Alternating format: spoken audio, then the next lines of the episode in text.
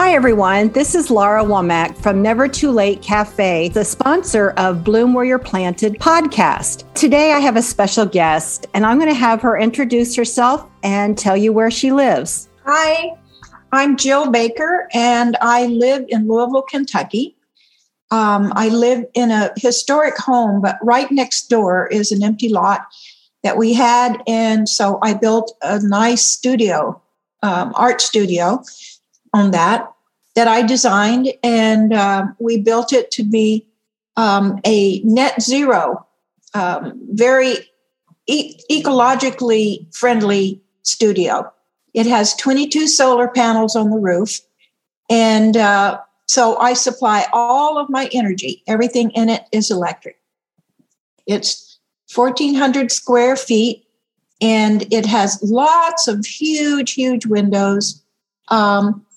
And it has a kitchen and a bedroom and a bathroom off of a great big studio space, and double doors in the front.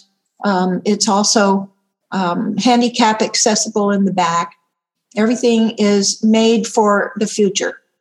So that's where I spend 8 hours a day painting and writing. Oh, wonderful. So that was my next question, was that you're an artist. Mm-hmm. And also an author.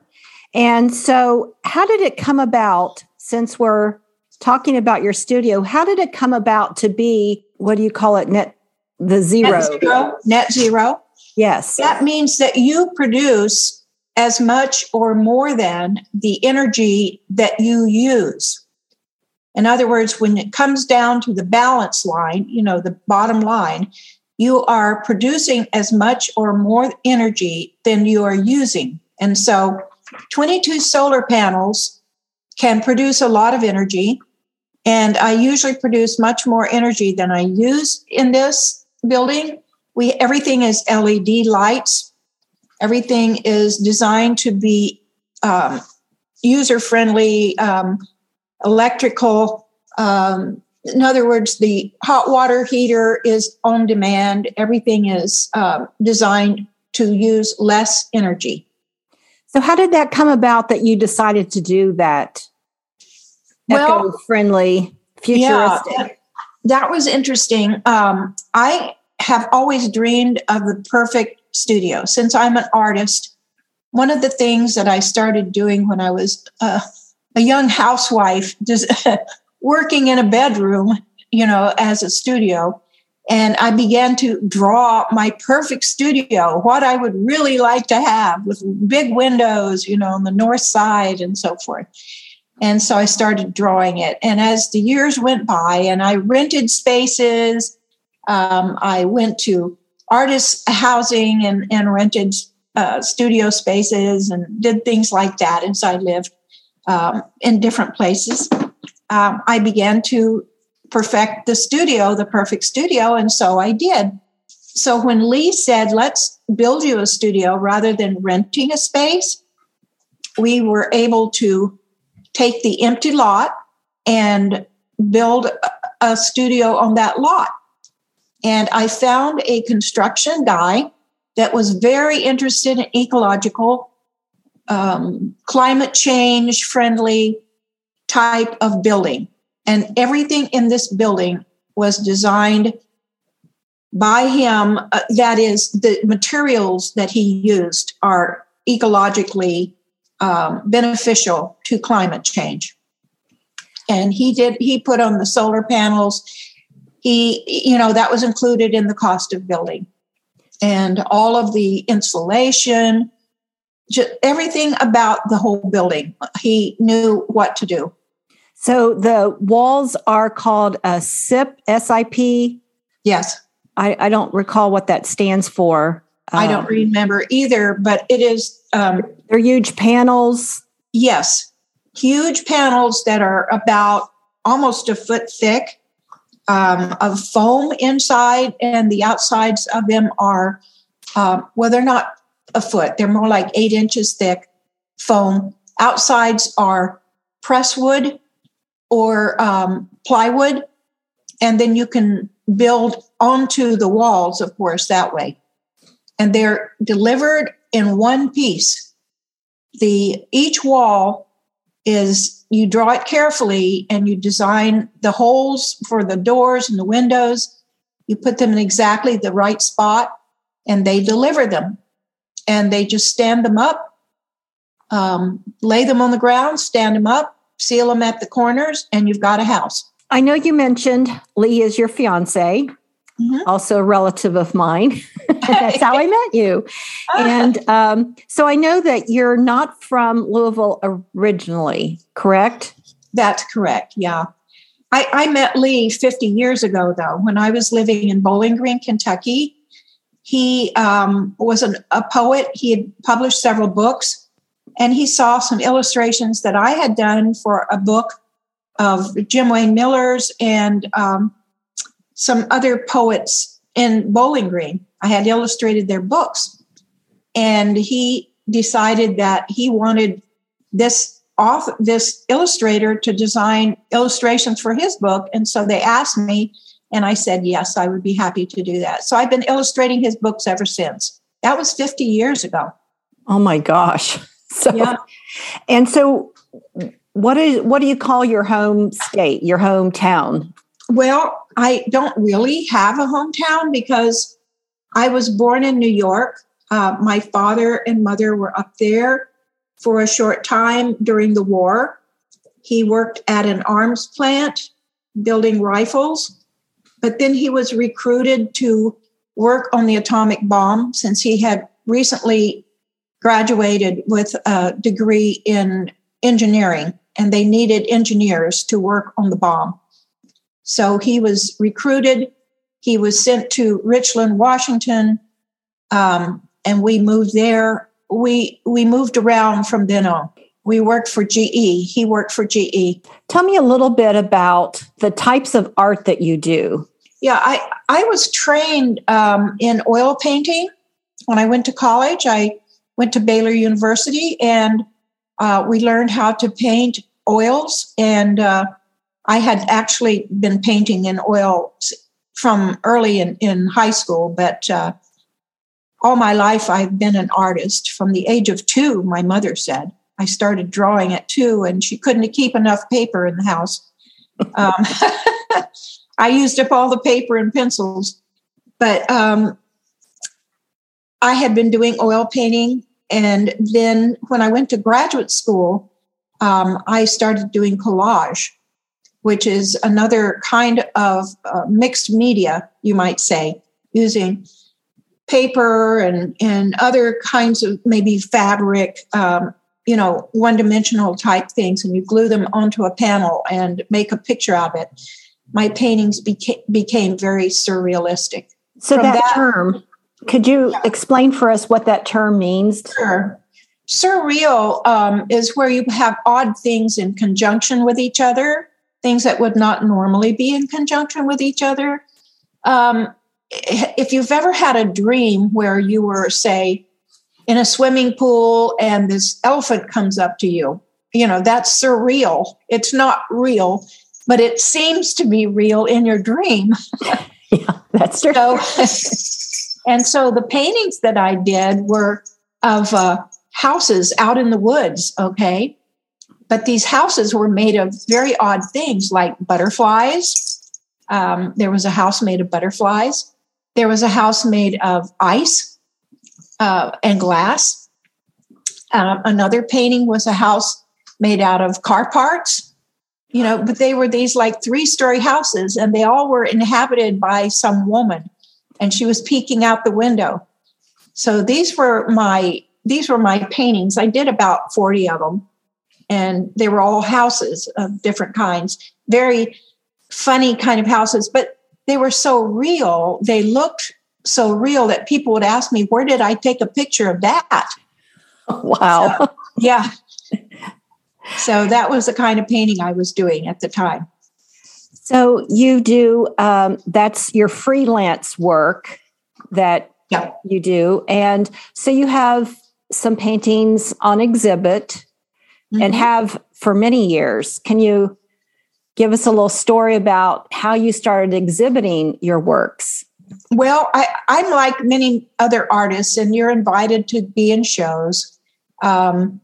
And your school usually will have an exhibit. And then when I got to Bowling Green and was married, I started showing in weekend fairs, art fairs here and there during the summer. And it was a lot of fun. And I could do portraits. I did 10-minute portraits. I must have done thousands and thousands of 10-minute portraits of people. And they were very popular. And I would make a lot of money on the weekends. I would also have my paintings up at the same time behind me. And people would sometimes buy paintings. And so that's how I kind of got started in exhibiting. So, and then you also do commissioned work. Yeah. Pets, people, what all? Right.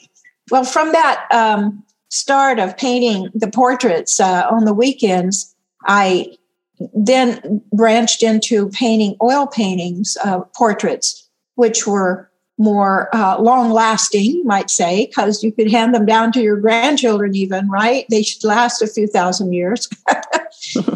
And so I started doing oil paintings, which are much longer lasting. And actually, I spend more time on them. They're more perfect, you might say, than a quick sketch in a art fair. So tell us a little bit about the places that you've lived. Baylor was in Texas. Yes. And then New York? Yes. I decided that I needed to have graduate work in order to teach. I wanted to teach on the college level or any level, actually. I just wanted to teach art.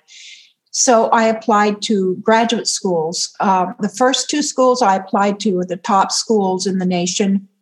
That's what people usually do. You apply to the top ones and then you start going down. So I applied to the University of Chicago and I applied to Pratt Institute in Brooklyn. Well, I was accepted to Pratt Institute in Brooklyn. I didn't know at the time, but they only take 20 people a year. And out of the thousands of people, they did choose me. So I didn't realize how fortunate I was until I got there. And I saw the list of people that were my cohorts, the other students that had been accepted with me. And I said, wow, is that all? And they said, yes, don't you feel lucky now? One of the chosen. That's yeah. So I got a really good education at Pratt. And meanwhile, I had lived in various places or even around the world. And when I lived in Florence, Italy, I went to the Accademia di Belle Arti, which is the art school in Florence, Italy. And I took some painting classes there. When I was in Florida at Western Kentucky University, I actually entered their graduate program and took constructive design and did painting under Carl Zerbe, who is a famous Bauhaus artist. So I studied there. I also lived in Los Angeles. And while I was there, I took some education courses because I wanted to know how to teach better at UCLA. Wow, you've got an extensive education. And so where did you teach at? I know that you taught for many years. Yes, I taught for about 17 years altogether because I got a late start. But I taught for the University of Phoenix first. I taught for Nossi College of Art in Nashville. I was living in Nashville at the time. And I taught for Pierce College in California.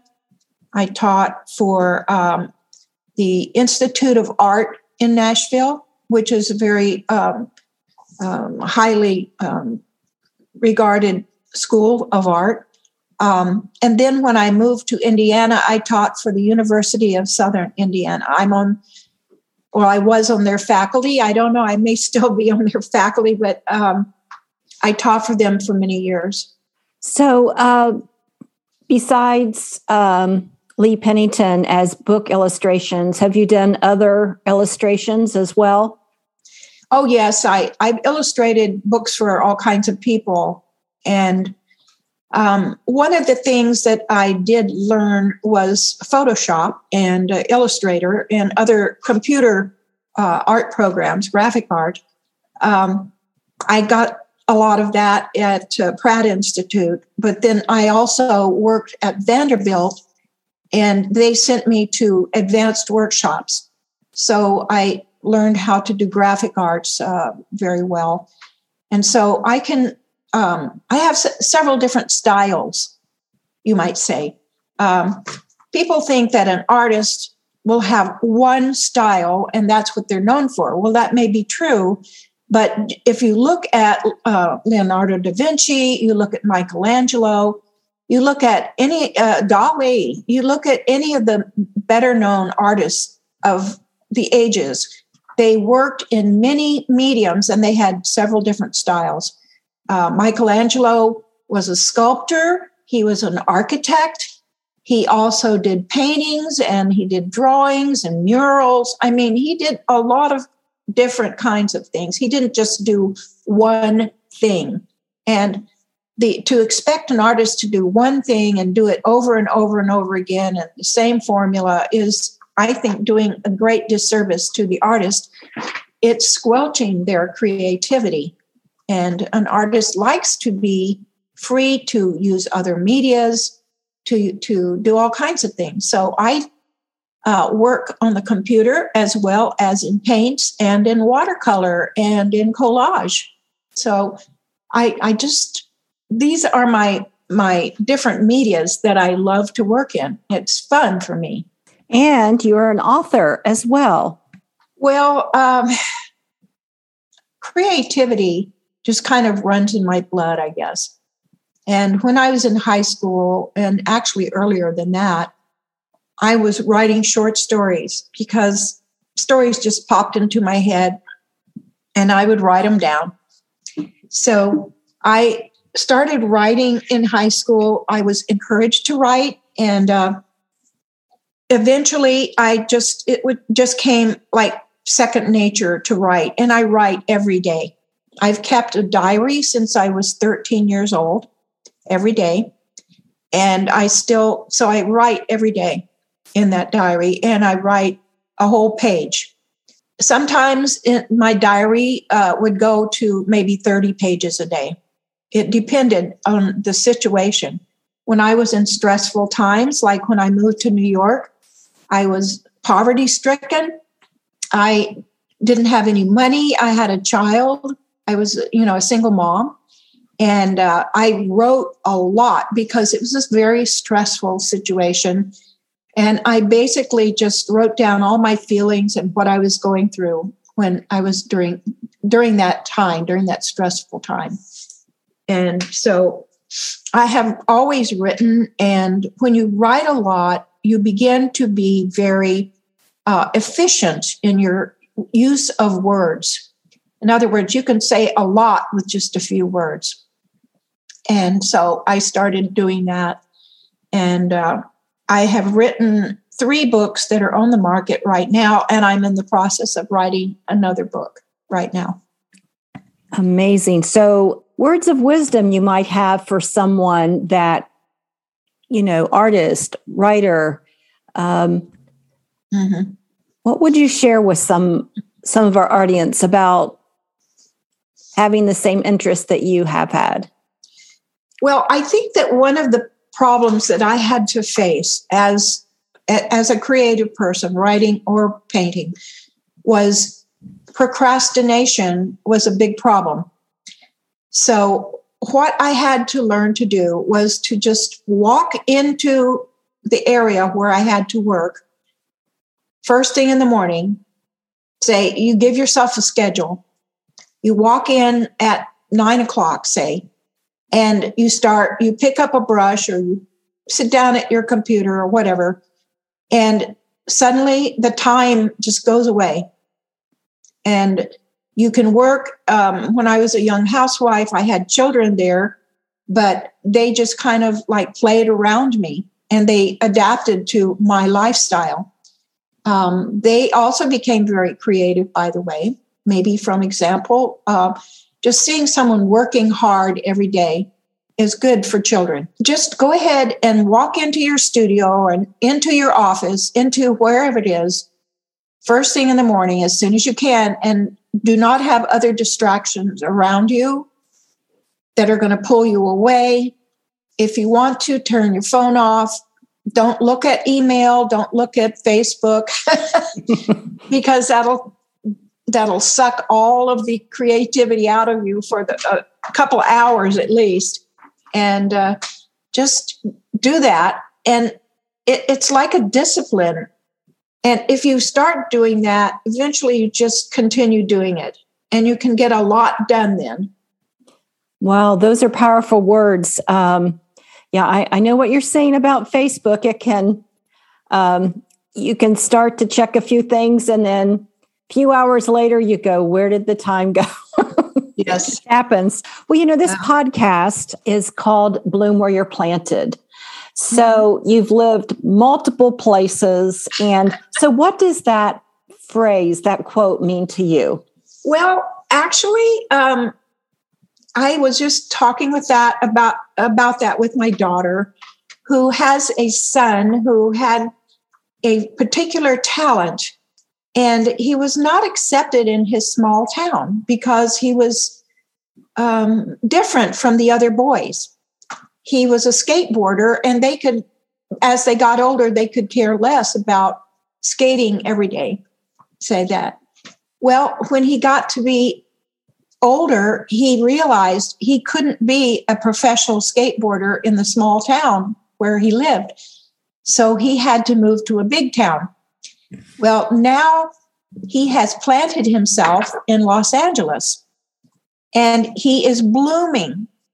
So bloom where you're planted could mean you can plant yourself somewhere else if you really want to. If you are being you're being squelched, your talent is not being recognized or used where you are, go where you will be recognized and bloom there. And he's a happy boy now. He is doing everything that he ever dreamed of doing. He's not even 20 years old yet, and he's already a recognized professional skateboarder. Amazing. Those are wonderful words. And so what's next for Jill Baker? You said your book?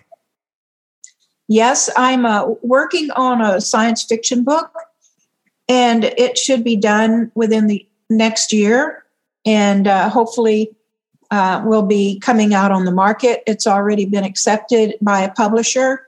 So all I have to do is write it. I'm on chapter 3, so it's moving along.